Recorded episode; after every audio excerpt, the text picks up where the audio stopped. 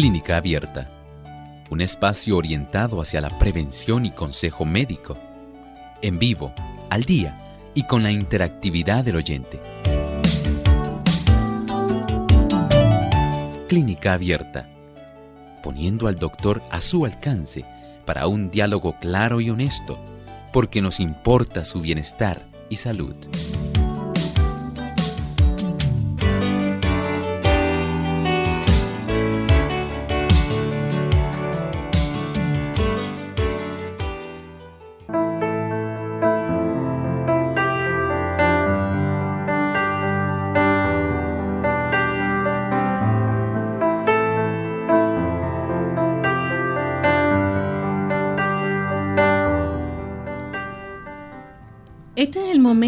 Usted comunicarse a Clínica Abierta para hacer su pregunta. Hoy en nuestra edición de consultas, usted es el protagonista y puede participar llamando a nuestras líneas telefónicas. Localmente en Puerto Rico, el 787-303-0101. Para los Estados Unidos, el 1866-920-9765 para llamadas internacionales libre de cargos, el 787 como código de entrada, 282-5990 y 763-7100. Usted puede participar también escribiendo su consulta en nuestro chat visitando nuestra página web radiosol.org. Ahí en vivo durante esta hora estaremos recibiendo sus consultas y también puede hacer su llamada a través del símbolo de teléfono si cuenta con los buscadores de Google Chrome o Firefox. Desde ya pueden comenzar a participar. Saludos cordiales a todos nuestros amigos de Clínica Abierta. Nos sentimos contentos nuevamente de tener esta oportunidad y este placer de compartir en esta hora con cada uno de ustedes, ya que ustedes son los que nos permiten entrar a sus hogares, a sus autos, en su lugar de trabajo, donde usted esté disfrutando de clínica abierta. Gracias por dejarnos ser parte de su día. En esta hora les invitamos a participar de nuestro programa llamando a nuestras líneas telefónicas que están disponibles para que usted pueda hacer su consulta. Contamos con la buena orientación que nos brinda siempre el doctor Elmo Rodríguez. ¿Cómo está en el día de hoy, doctor? Muy bien, gracias a Dios, Lorraine. ¿Y Lorraine cómo se encuentra? Bien, también, deseosa de escuchar a nuestros amigos. Qué bueno, igualmente saludamos al equipo de trabajo y con mucho gusto también podemos en esta hora agradecer a cada uno de nuestros amigos que se ha dado cita en este espacio de tiempo. Pues vamos de inmediato a compartir con nuestros amigos el pensamiento saludable para hoy. El pensamiento saludable dice así. El empleo de los remedios naturales requiere más cuidados y esfuerzos de lo que muchos quieren prestar. El proceso de natural de curación y reconstitución es gradual y les parece lento a los impacientes. El renunciar a la satisfacción dañina de los apetitos impone sacrificios, pero al fin se verá que si no se le pone trabas, la naturaleza desempeña su obra con acierto y los que perseveren en la obediencia a sus leyes encontrarán recompensa en la salud del cuerpo y del espíritu. Así es, querido amigo, usted tiene mucho todavía que usted puede recibir, tiene mucho que puede aprender pero por supuesto no es suficiente tener un conocimiento teórico. Hay que tener un conocimiento práctico. Hay que vivir, poner en función lo que usted ha aprendido. Y de esta forma, el que usted pueda tener un desempeño saludable que pueda ser adecuado, donde usted se pueda gozar, donde usted pueda sentirse feliz de que su cuerpo está siendo mantenido saludablemente, esto le brindará la oportunidad de que usted se dé cuenta, aquí late, valore el tipo de instrucción que usted obtiene para el beneficio propio. Por lo tanto, recuerde, el hecho de que usted aprenda más de los remedios naturales y de cómo usted puede ponerlos en práctica. Le ayudará y le permitirá el que usted pueda compartir con otras personas este conocimiento que es sumamente práctico y necesario. Gracias doctor por esas palabras. Vamos de inmediato entonces a recibir la primera llamada. En esta ocasión la hace Ismael desde Caguas, Puerto Rico. Escuchamos su pregunta, Ismael. Buenos días. Buen día. ¿Sí? Eh, la pregunta que quiero hacer no es tanto referente a mi condición, sino a qué actividad puedo este ¿cómo es? ejecutar o hacer. Porque yo soy un paciente, es una persona que para en altas, entonces tuve un descuido de los tres meses, que es tomarme la luz me conseguí un trabajito de poner una losa en el piso y al ponerme a hablar con la pega, parece que ese polvo se me da al aspirarlo un poco, hizo un poco de congestión, hablé con mi hija, me dijo, papi, pues yo tengo aquí el uterol, hacer de terapia, porque pues, ella la utiliza con el nieto. Y yo pues lo hice, al darme y sentirme bien, pues seguí. Pero ¿qué sucede? Que parece que, que por ese tiempo que llevaba sin tomarme la medicación, tenía presión demasiado de alta y no había dado de cuenta. Y da la impresión que ese medicamento me, está, me tiró una crisis hipertensiva. Yo había dejado de trabajar y empecé a trabajar en esa semana. Cuando me presento ante mi jefa, ella me mira y me dice, maestro, también hoy, porque saliste a botar la basura y estás fatigado. Y ella me chequea la presión, tengo 180, 130. Y ahí empezamos a bregar, a bregarme y me fui a mi casa. Y la mañana siguiente me igual y me fui para al hospital militar de Cagua. Me diagnosticaron que ya estaba empezando un con este, ¿cómo es? un fallo cardíaco. Entonces me hicieron electrocardiograma, arteriales, ecocardiograma, un sinnúmero de cosas y me restablecieron. Yo salí de ahí con 120-80 y no más, con medicación. Pero no le pregunté al médico qué actividades yo puedo realizar.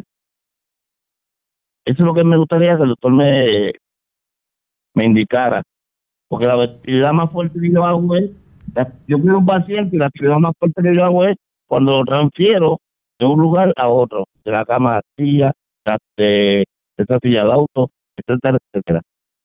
Cómo no, muchas gracias.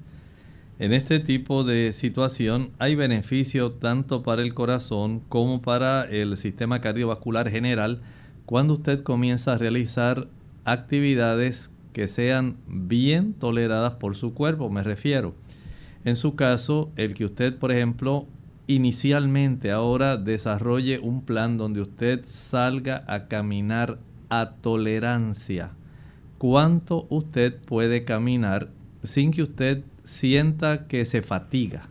¿Cuánto usted puede caminar sin que necesariamente usted tenga que detenerse para respirar y poder seguir realizando su función?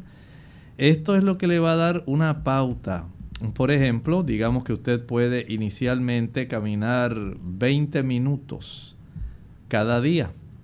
El hacer esto le va a proporcionar una condición cardiovascular que le ayudará si usted está bien controlado, digamos hemodinámicamente, si su corazón, eh, de acuerdo ahora al antihipertensivo y a cualquier otro fármaco que le estén dando, está funcionando y le ayuda para que funcione su corazón adecuadamente, esto le va a facilitar el que usted pueda seguir poco a poco de una forma progresiva, teniendo un aumento, digamos, a 20 minutos en la siguiente semana en su caminata, 25 en la otra más arriba, 30, de acuerdo a lo que usted pueda tolerar.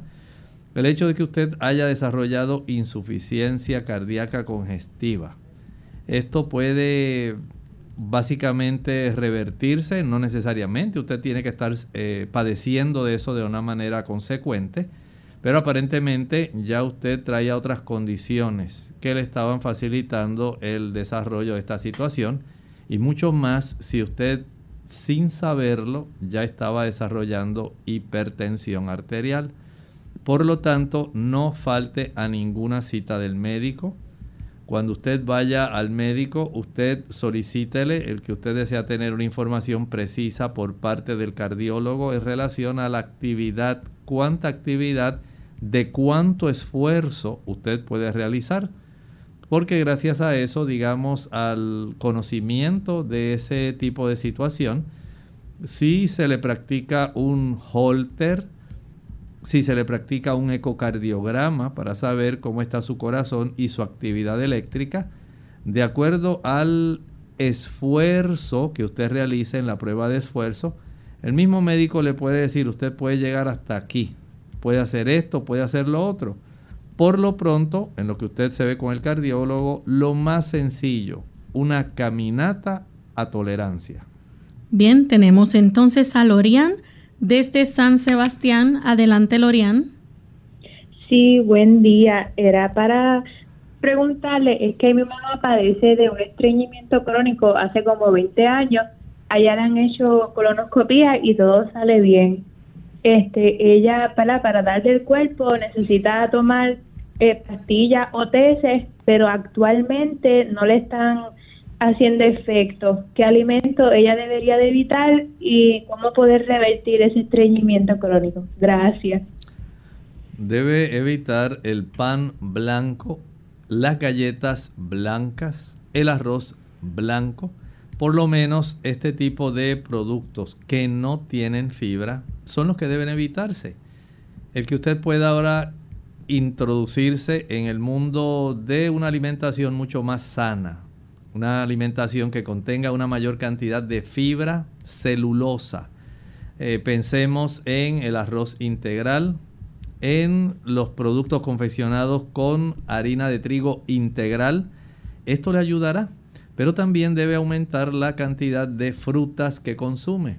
Mientras mayor sea la cantidad de frutas, especialmente mangos, podemos pensar en la piña, que resulta muy adecuada, las naranjas, las chinas.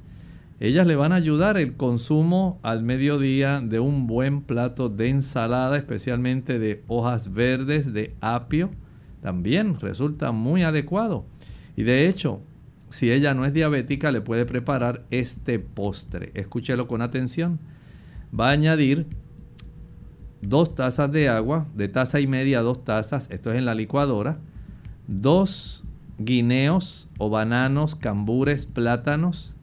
Le va a añadir también a esto dos rebanadas de piña. Procede a añadir unas tres ciruelas. Luego tres cucharadas de linaza triturada. Una vez licúe no lo va a colar, solamente lo va a vaciar en un plato que sea llano y ancho. Esto va a ayudar que el hecho de que usted lo refrigere, lo va a guardar en la nevera, va a facilitar que se desarrolle una gelatina. La cantidad total que obtenga de ese postre se llama el postre laxante usted lo dividirá en tres partes.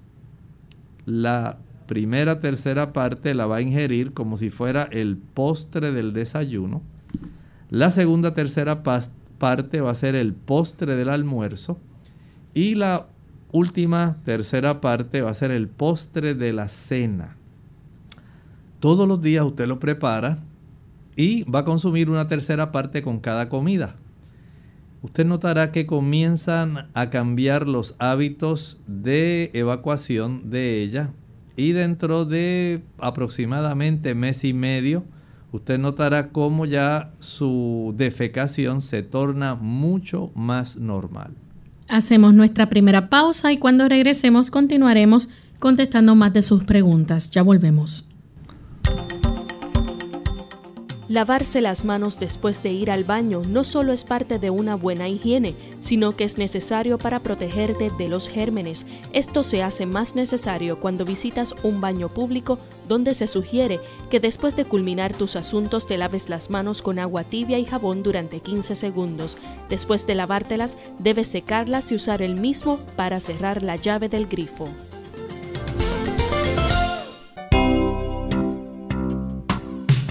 Mucho antes de sentir sed, la deshidratación se manifiesta en forma de cansancio. Tome un vaso de agua en ayunas al no más levantarse de la cama y evite el café y los refrescos de cola que son diuréticos que le pueden dejar deshidratado. Además, evite las bebidas azucaradas. Nada como el agua pura, preferentemente entre comidas, para mantenerse en plena forma.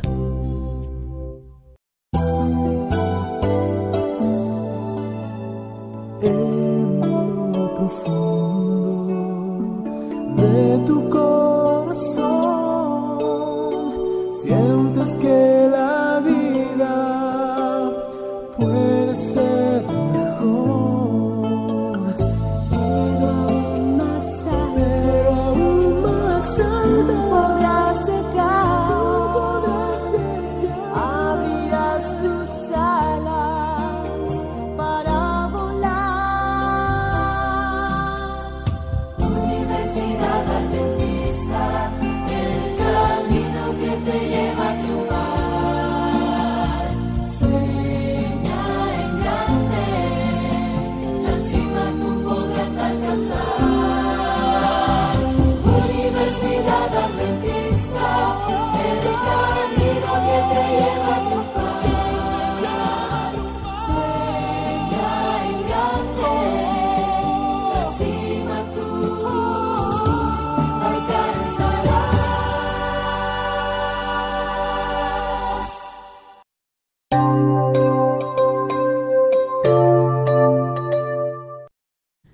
Ya estamos de vuelta en Clínica Abierta, amigos, y tenemos en línea telefónica a Alejandro. Él se comunica desde la República Dominicana. Adelante, Alejandro. Sí, buena, buenos días. Mire, yo estoy llamando allá porque yo sufro de ácido gástrico y quiero saber porque dicen que, los jugos cítricos le hacen daño a uno, de la, la chinola, la piña, el limón la naranja, etcétera. Y quiero saber qué el doctor me receta para eso también.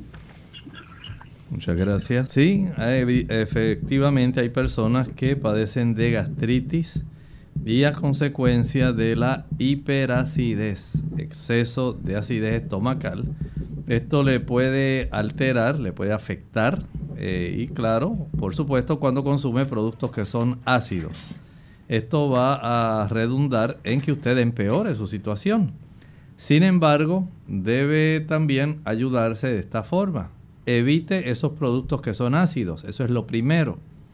Evite el café, el chocolate, las frituras y los azúcares, ya que además de esos jugos ácidos, usted va a empeorar cuando consume ese tipo de productos que le estoy mencionando.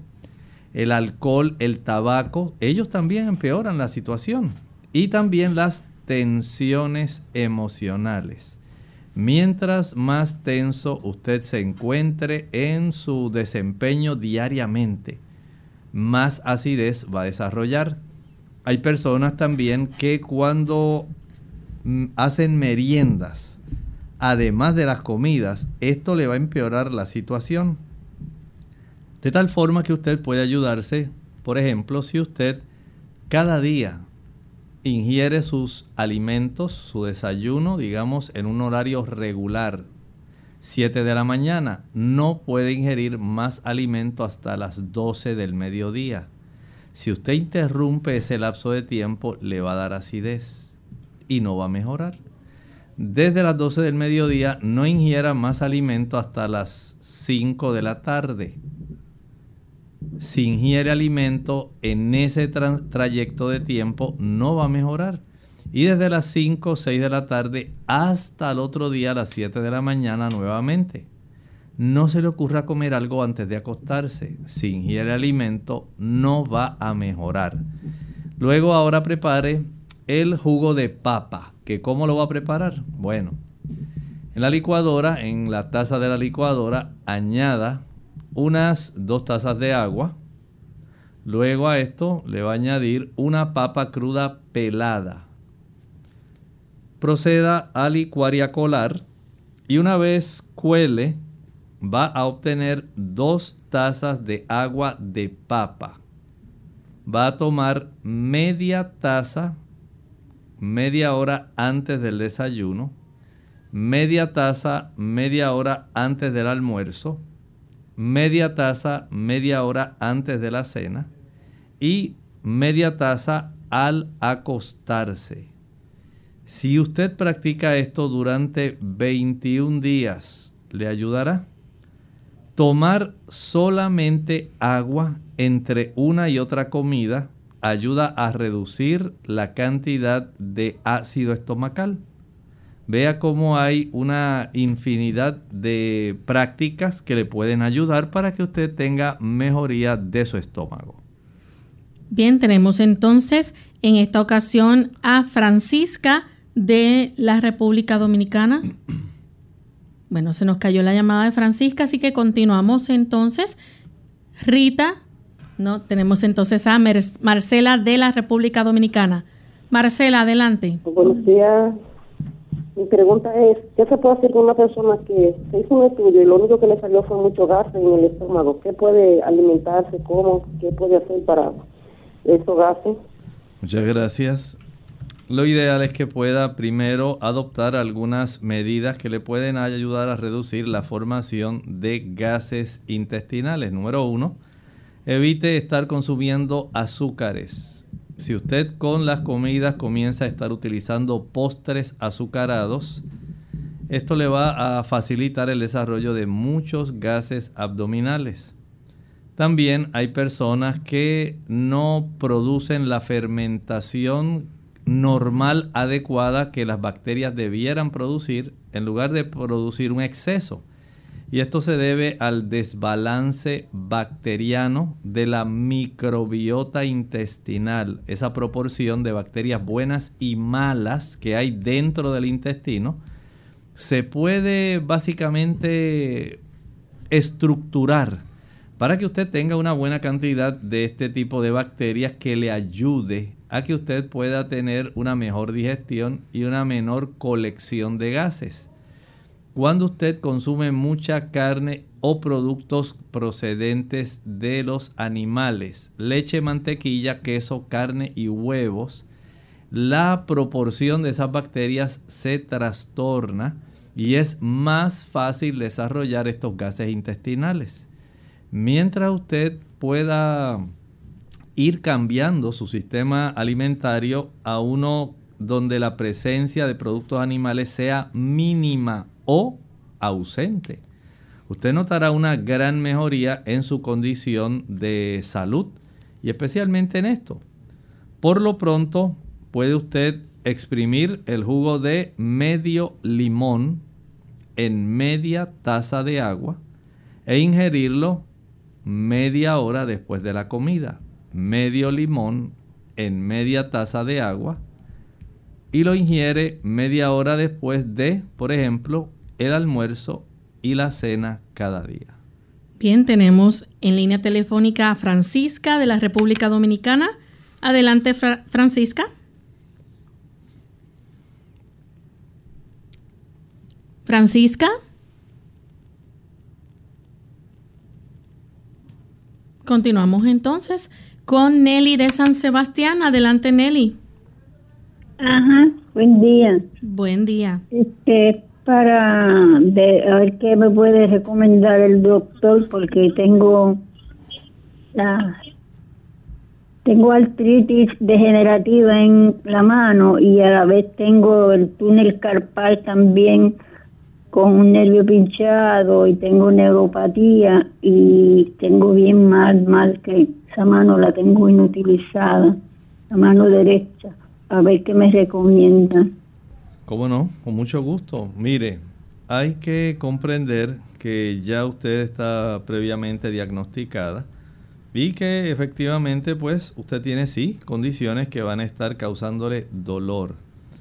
La artritis que usted tiene ahí degenerativa es lamentablemente un tipo de artrosis ya crónica donde usted básicamente va a tener inflamación, dolor, calor, enrojecimiento y dificultad en la movilidad de sus articulaciones de la mano y muy probable también del área de la muñeca. Si a esto le añadimos la inflamación que usted tiene a nivel de la muñeca para tener el desarrollo del síndrome del túnel carpiano, entonces efectivamente tenemos dos tipos de dolor. Uno neurógeno, que procede de una inflamación a nivel de los nervios. El otro, un dolor que se genera en las terminaciones nerviosas del área articular por inflamación de esas pequeñas articulaciones. Y para detener el proceso inflamatorio, podemos recurrir a conseguir un balde o una palangana donde usted pueda echar suficiente agua caliente para sumergir su mano. Ahí usted la va a sumergir hasta la mitad del antebrazo. Por lo menos hágalo durante unos 10 o 15 minutos. Esto ayuda a, a reducir muchísimo el dolor causado por la artritis. Puede también tener un beneficio del dolor en la zona de la muñeca a consecuencia del síndrome del túnel carpiano al utilizar vitaminas como la benfotiamina. Benfotiamina. Puede usar la vitamina B6, la piridoxina, que es muy apropiada para estos casos de condiciones del túnel carpiano y puede utilizar también la vitamina B12. De tal manera que la presencia de estas vitaminas más la combinación con la inmersión en agua caliente le va a ayudar. Este tipo de situación puede también recibir un gran alivio si adquiere las cápsulas de cúrcuma. La cúrcuma se ha encontrado que ayuda a reducir bastante los procesos inflamatorios articulares. Les recordamos a nuestros amigos que todavía hay tiempo disponible para recibir sus llamadas. Pueden continuar llamando. Nuestras líneas están totalmente disponibles en este momento. Y vamos entonces a hacer nuestra segunda pausa. Al regreso continuaremos entonces contestando más consultas. Duele la cintura o la espalda baja cuando los riñones tienen una infección seria o por cálculos que obstruyen la salida de orina por el esfínter. Consulta a tu médico. ¿El dolor de articulaciones y espalda es normal? Hola, les habla Gaby Zabalúa Godard en la edición de hoy de Segunda Juventud en la Radio, auspiciada por AARP. Los dolores de espalda o articulaciones muchas veces son vistos como parte inevitable del proceso de envejecimiento. Sin embargo, esta consideración errónea puede perjudicar seriamente la salud.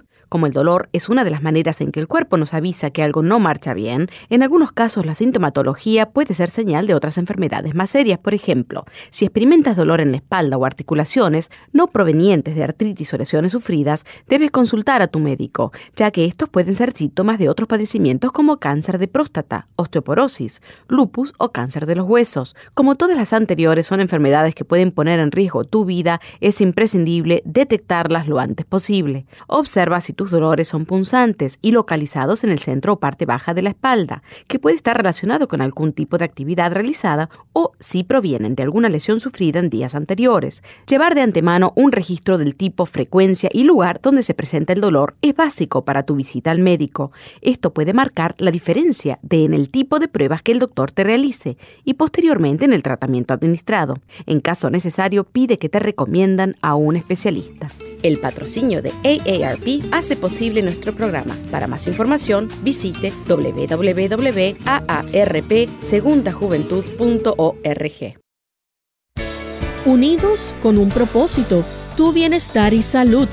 Es el momento de hacer tu pregunta llamando al 787-303-0101 para Puerto Rico, Estados Unidos 1866-920-9765 y llamadas internacionales al 787-763-7100 o al 787-282-5990. Clínica Abierta, trabajando para ti.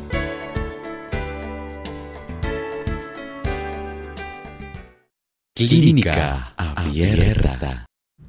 Ya estamos de vuelta en Clínica Abierta, amigos, y tenemos desde Costa Rica a Susana con una pregunta. Adelante, Susana. Muy buenos días.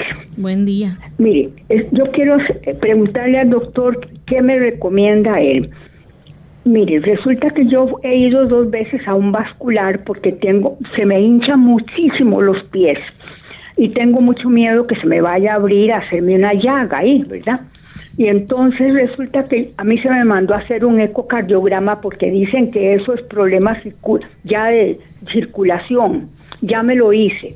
Pero ahora yo quiero saber a quién recurro, o a un cardiólogo o al mismo vascular. Los vasculares no me han hecho mucho. Gracias, doctor, muy amable. Muchas gracias. En ocasiones usted puede acudir a un cirujano perífero vascular, pero si usted no ha tenido una, perdón, no ha tenido un buen tipo de desempeño, ¿verdad? Con la asistencia a este tipo de especialista, puede ir a un internista también. En este aspecto de, por ejemplo, un Doppler venoso o un Doppler que sea arterial. Este tipo de estudio que utiliza sonido, un eco, ayuda para detectar, por ejemplo, si en su caso hay deficiencias, digamos, de las venas, el sistema venoso profundo, el sistema venoso superficial o las venas comunicantes. Pero también hay personas que al practicarse este tipo de Doppler o duplex o eco o ultrasonido de sus arterias también refleja estrechez. Es muy probable que si usted tiene o le han comentado en relación al temor de que pueda desarrollar úlceras, generalmente se desarrollan úlceras venosas, lo cual nos indica que generalmente el problema en su caso podría ser más de la insuficiencia venosa. El tipo de insuficiencia venosa, una vez ya se dilatan esas venas de las extremidades inferiores, podemos decir que no se pueden restaurar a la elasticidad normal que tenía el vaso venoso. Usted sí puede evitar que se dilaten más y puede evitar que este tipo de situación que a usted le preocupa empeore. ¿Cómo lo va a hacer? Primero, usted tiene que caminar lo más que usted pueda cada día. Estar poco tiempo sentada y más tiempo caminando. A mayor movilidad que usted pueda practicar reducimos la situación que se llama estasis venosas, venosa, donde la sangre que debiera regresar a la parte derecha del corazón, lamentablemente por esa incapacidad de llegar a esa área, queda más tiempo en las extremidades inferiores y facilita el deterioro de ese tejido, facilitando el desarrollo de la úlcera venosa el que usted pueda caminar, digamos, cada hora, digamos, 10 minutos, o lo puede hacer tres veces al día, 30 minutos. Esto la pone a usted en una situación ventajosa para que se pueda facilitar un mejoramiento del movimiento de la sangre, que no quede mucho tiempo sin que ese tejido de las extremidades inferiores pueda recibir sangre arterial llena de oxígeno y nutrimentos y que pueda sacar sustancias que ya son inútiles, inservibles. Si esto no ocurre, queda más tiempo esa sangre desoxigenada, carente de productos nutritivos, por lo cual comienza a deteriorarse la piel, tanto la epidermis como la dermis, y se desarrolla ese tipo de úlcera venosa. Camine, camine y camine. Y por otro lado, puede usted también eh, darse masaje en sus extremidades inferiores con un buen cepillo. El cepillo por efecto de la irritación que causa la fricción estimula el que haya una mejor circulación venosa y también arterial. El que usted pueda practicarse, digamos, algún masaje desde la punta de los dedos de los pies en dirección a los muslos impide también que usted desarrolle fácilmente ese problema. Hay plantas como la ruda, hay plantas como el rusco. Son plantas que ayudan a mejorar el retorno de la sangre venosa e impiden que quede mucho tiempo en las extremidades inferiores. La ruda usted la puede conseguir ahí en su país. Su nombre botánico Ruta graveolans. Y el rusco generalmente se puede adquirir por su nombre comercial en inglés, Butcher's Broom. Esa planta es excelente eh, para ayudarla en esta situación. Y también hay otra que se llama el Esculetum hipocastanum. Ese es su nombre botánico y ayuda también para que usted pueda tener una mejor circulación venosa. Tenemos entonces en línea telefónica a Franklin de la República Dominicana. Adelante, Franklin. Sí, buenos días. Sí, mire, fíjese, doctor, yo tengo una pregunta. Yo tengo varias semanas como con un hormigueo entre la cara y la, y la pantorrilla. Y a veces cuando escucho música alta, que por ejemplo me emociono, como que se me pone la piel de gallina, así como con, facilidad. Y antes eso no me pasaba. Por ejemplo, si estoy tomando carretera, voy a compartir, como que se me pone la piel rápida de gallina, así. Y el hormigueo que le digo, que desde que me levanto, entre el rostro y la pantorrilla, a veces las piernas, eh, tengo 30 años de edad, mi presión arterial es medida con frecuencia, está en en 130, 80, 120, 80 en los últimos días porque mi hermana me la mide. Entonces quería hacerle esa pregunta. Y lo otro, doctor, usted mencionaba hace un rato el beneficio de la cúrcuma, que es un antiinflamatorio. ¿Usted me podría decir qué otros beneficios tiene la cúrcuma? Si es un antioxidante o algo así. Gracias. ¿Cómo no? El hecho de que contenga curcumina, que es el ingrediente activo principal, tiene propiedades antioxidantes y antiinflamatorias muy poderosas. Este tipo de producto ayuda para el área estomacal, para el área digestiva y en términos muy especial, digamos, para las articulaciones, inflamaciones articulares. Por lo demás, ve así con el uso de un suplemento que contenga calcio, magnesio y complejo B, usted mejora de su situación del hormigueo. Tenemos también a Olga desde Carolina. Adelante, Olga. Buena, buenos días y Dios le bendiga, doctor Sosa. Le habla Olga Río. Es con relación, yo tuve una diverticulitis que me llevó al hospital una semana porque se me perforó un divertículo. Me dieron me pusieron mucho cipro y flagil, antibiótico. Y pues hay inflamación todavía porque ya me han hecho cuatro estudios este pélvicos, CT. En el último que me mandó el gastro, ya salida del hospital, todavía hay un poquito, un poco de inflamación.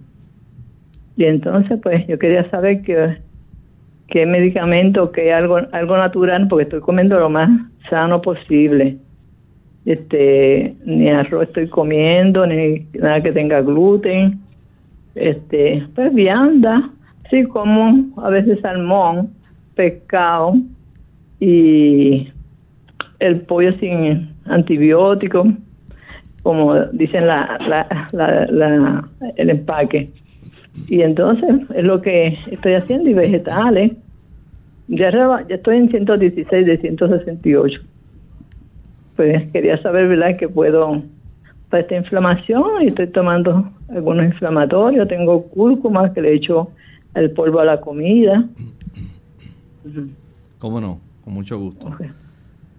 En esta situación que usted tiene, no deje de tomar los fármacos. Si usted tuvo esa ruptura de algún divertículo, es más fácil desarrollar un cuadro de abdomen agudo. No necesitamos que usted tenga esa complicación. Hay que facilitar el que se pueda cicatrizar ese divertículo e impedir que se diseminen las bacterias que están dentro del lumen de los ah, intestinos hacia la zona de la cavidad abdominal. Ese ha sido el objetivo primario que han buscado los médicos con usted. Pero en segundo lugar, ahora podemos eh, recurrir a lo que usted está haciendo.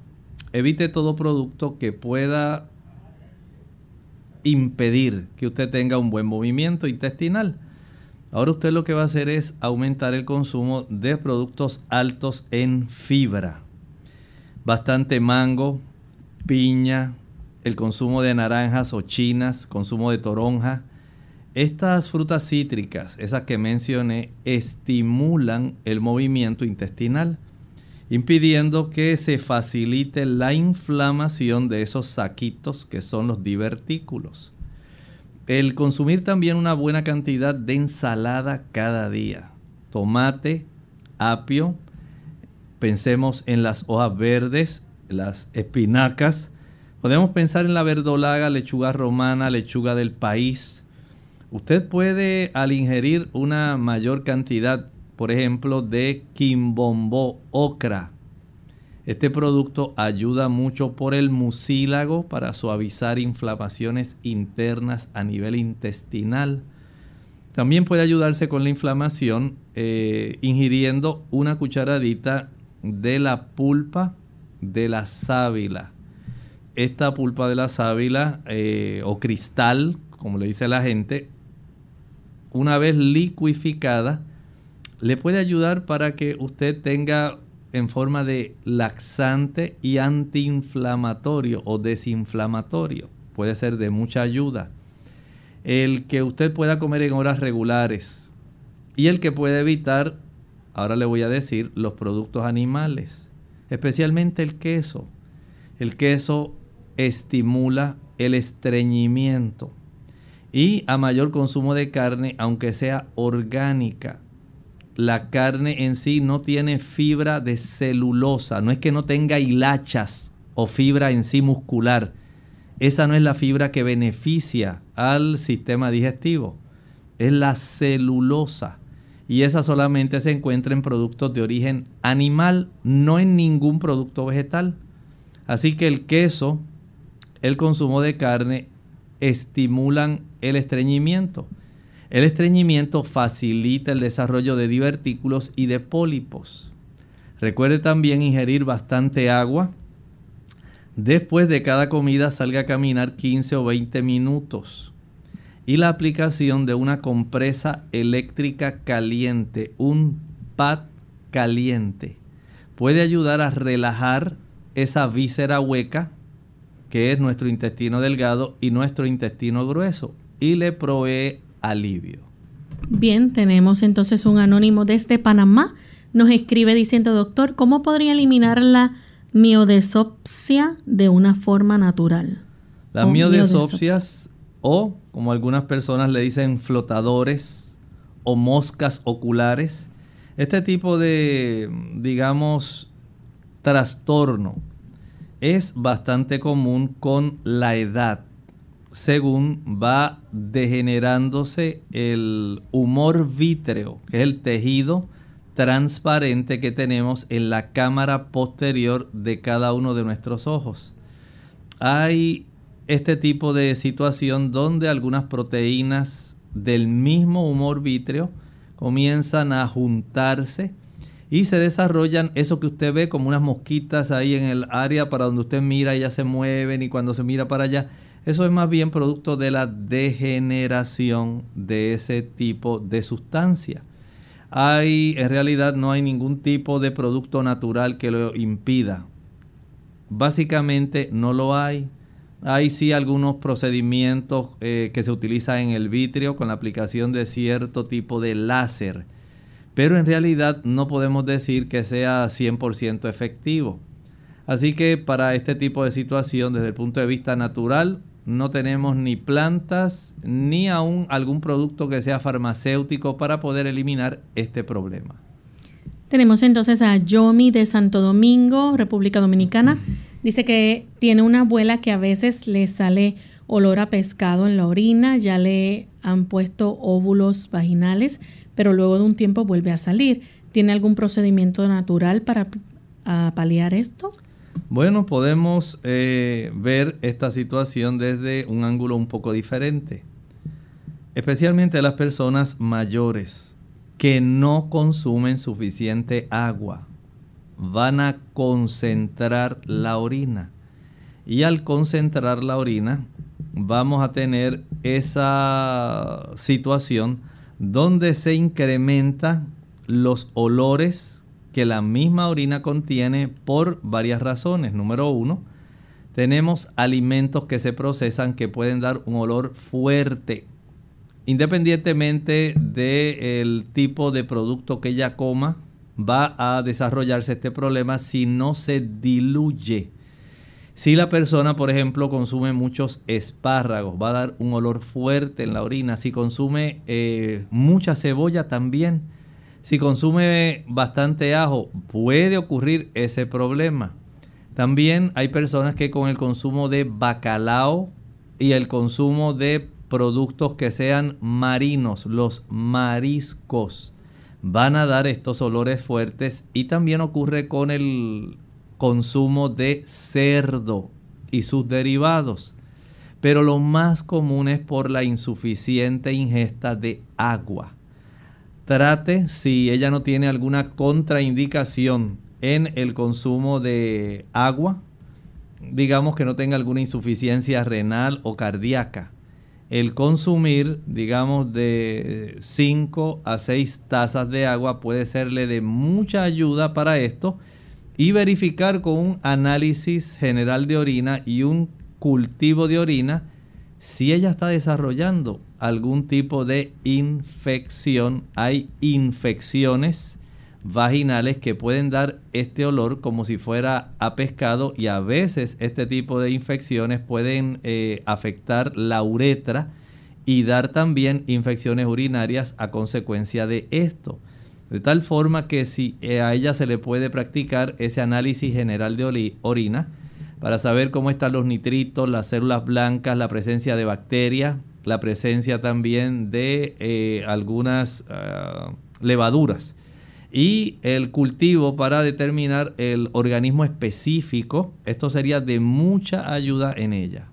Tenemos entonces a Vanessa desde Honduras, ella nos escribe y dice, quisiera saber qué me recomienda para la picazón en el cuerpo. Este tipo de trastorno puede tener varias causas. Número uno, hay personas que cuando tienen elevados los triglicéridos les va a dar picor en el cuerpo. En otras personas ocurre cuando su azúcar está alta en otras personas cuando se bañan frecuentemente con agua caliente solamente y se olvidan que existe el agua fría. Esto ayuda para producir picor en el cuerpo.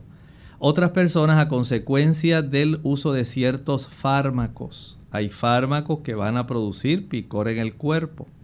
Eh, hay también personas que son hipersensibles a ciertos jabones, ya sea de ropa o corporales que pueden producir picor en el cuerpo. Usted ahora debe indagar de todo lo que le mencioné, qué es lo que más probablemente le esté causando y corregir la situación. Tenemos entonces a Alberto desde México. Nos escribe también, dice, por favor, dígame algunas plantas medicinales para regenerar la mácula. En realidad, eh, la mácula va a depender básicamente de dos áreas que son las más específicas para ayudar a evitar la degeneración macular. Casi siempre en la medicina y en la oftalmología se le llama degeneración macular asociada con la edad. Quiere decir que principalmente aquellas sustancias que son oxidantes van a desarrollar esto. Digamos que usted fuma. El tabaco facilita una mayor cantidad de radicales libres que van a degenerar la mácula. Si usted toma café, el café produce muchos radicales libres que van a afectar su mácula. Si usted tiene elevada la cifra de su glucosa sanguínea, la concentración de azúcar en la sangre produce muchos radicales libres que degeneran la mácula. La insuficiencia en el consumo de carotenoides. Estamos hablando del licopeno, estamos hablando del zeaxantín, criptaxantín, zeaxantín son eh, flavonoides que ayudan muchísimo para que los conos y los bastones, que son las células de la agudeza visual, tanto en la zona crepuscular del día como en la visión diurna, le van a ayudar. Si usted no consume suficientes espinacas, usted va a tener carencia de esos productos. Si no consume maíz fresco amarillo, no estoy hablando de tortillas, maíz amarillo fresco, de mazorca, usted se va a perder muchos de estos productos. También el consumo de pimientos amarillos, no estoy hablando del chile, pimiento amarillo, pimiento rojo, pimiento anaranjado, mango, calabaza, no estoy en los calabacines, no, la calabaza amarilla. También el consumo del camote amarillo, la batata mamella o batata amarilla, ahí hay bastante. Son estos productos los que van a ayudar para que se conserven estas células especializadas teniendo una buena capacidad para combatir los radicales libres porque este tipo de flavonoides antioxidantes, carotenoides, son antioxidantes y van a ayudar para que persista por más tiempo la vida útil de estas células especializadas, los conos y los bastones. Pero, por otro lado, si la circulación arterial de sus ojos está afectada.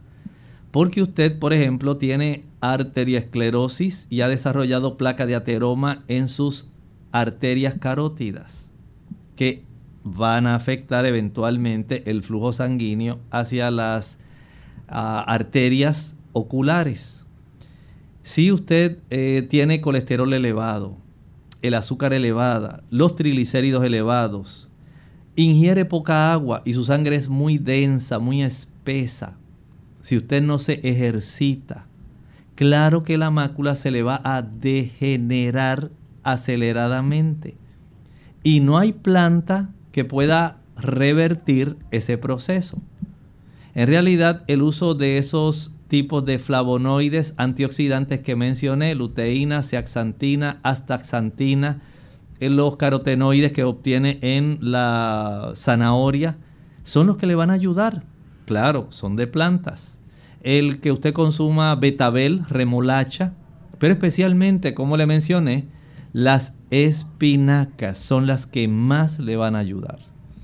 Bien, tenemos entonces a Carlos desde Chile. Quiere saber cómo puede aumentar el flujo de sangre hacia sus ojos. Carlos, la mejor manera, como estaba prácticamente recomendando ahora, número uno, actividad física. No hay sustituto de la actividad física. Si usted facilita que su corazón pueda bombear de una manera eficiente un buen volumen de sangre, ya tenemos más de la mitad del camino. Si además de bombear el corazón una buena cantidad de sangre, tenemos arterias destapadas, que no tengan placa de ateroma, que no tengan arterioesclerosis. Recuerde que mientras más pequeña una arteria, más fácilmente se puede obstruir con placas de ateroma y esto esencialmente a consecuencia del colesterol y de la inflamación que se genera en la capa interna de las arterias por, digamos, ácidos grasos saturados. Que donde usted encuentra una abundancia de ácidos grasos saturados y colesterol en los productos animales. Leche, mantequilla, queso, huevo y carne. Esos son los productos que van a facilitar la placa de ateroma, la obstrucción de cada una de las pequeñas arteriolas y le van a impedir recibir una buena cantidad de flujo sanguíneo. Por otro lado, sí hay que entender que hay algunas plantas como el ginkgo biloba, que se utiliza la hoja de este árbol y que ayuda para que pueda mejorar el flujo de sangre a nivel craneano. Es útil. Pero si usted no se ejercita, lamentablemente no va a llegar una buena cantidad de esas sustancias, los ginkósidos, para que usted pueda recibir el beneficio de mejorar el flujo sanguíneo hacia la zona de su retina. También el tener una sangre muy espesa no le va a ser de mucha ayuda. Las personas que ingieren poca agua no van a tener una sangre fluida el que usted tenga niveles elevados de colesterol, niveles elevados de triglicéridos, aumento en la glucosa sanguínea, todo eso pone la sangre muy espesa. Y si usted la tiene así, claro que se va a afectar sus, su mácula, sus ojos. Vea que hay cosas sencillas que usted puede hacer, porque si usted compra el ginkgo, pero no corre, no cambia su forma de comer, no nutre esas eh, células y no facilita el que haya un buen flujo sanguíneo, lamentablemente por más ginkgo que tome, usted seguirá teniendo un problema de degeneración macular. Bien, ya hemos llegado al final de nuestro programa. Agradecemos a los amigos por la sintonía que nos han brindado y queremos invitarles a que nos acompañen nuevamente la próxima semana en otra edición más de Clínica Abierta con otro interesante tema. Así que nos despedimos con este pensamiento final. La primera epístola de Juan capítulo 5 y el versículo 5 nos dice así, ¿quién es el que vence al mundo sino el que cree que Jesús es el Hijo de Dios? Tenemos a nuestra disposición el mayor poder disponible para la transformación personal, suya y mía. ¿Cómo usted puede dejar de ser un mentiroso? ¿Cómo yo puedo cambiar y dejar de hurtar? ¿Cómo puede una persona en realidad ser como el Señor desea que sea, como la santa ley de Dios dice que cada ser humano debe ser? Porque esa santa ley de Dios es un espejo en el cual nosotros nos vemos y podemos detectar dónde está nuestro pecado. Pero una vez la ley nos señala el pecado, nos conduce a Cristo, el remedio que tenemos a nuestra disposición. Si nosotros creemos que Jesús es el enviado de Dios para resolver nuestro problema, el pecado, el Señor nos cambia y nos garantiza la esperanza de la vida eterna. Nosotros nos despedimos y será entonces hasta el siguiente programa de Clínica Abierta. Con cariño compartieron el doctor Elmo Rodríguez Sosa y Lorraine Vázquez. Hasta la próxima.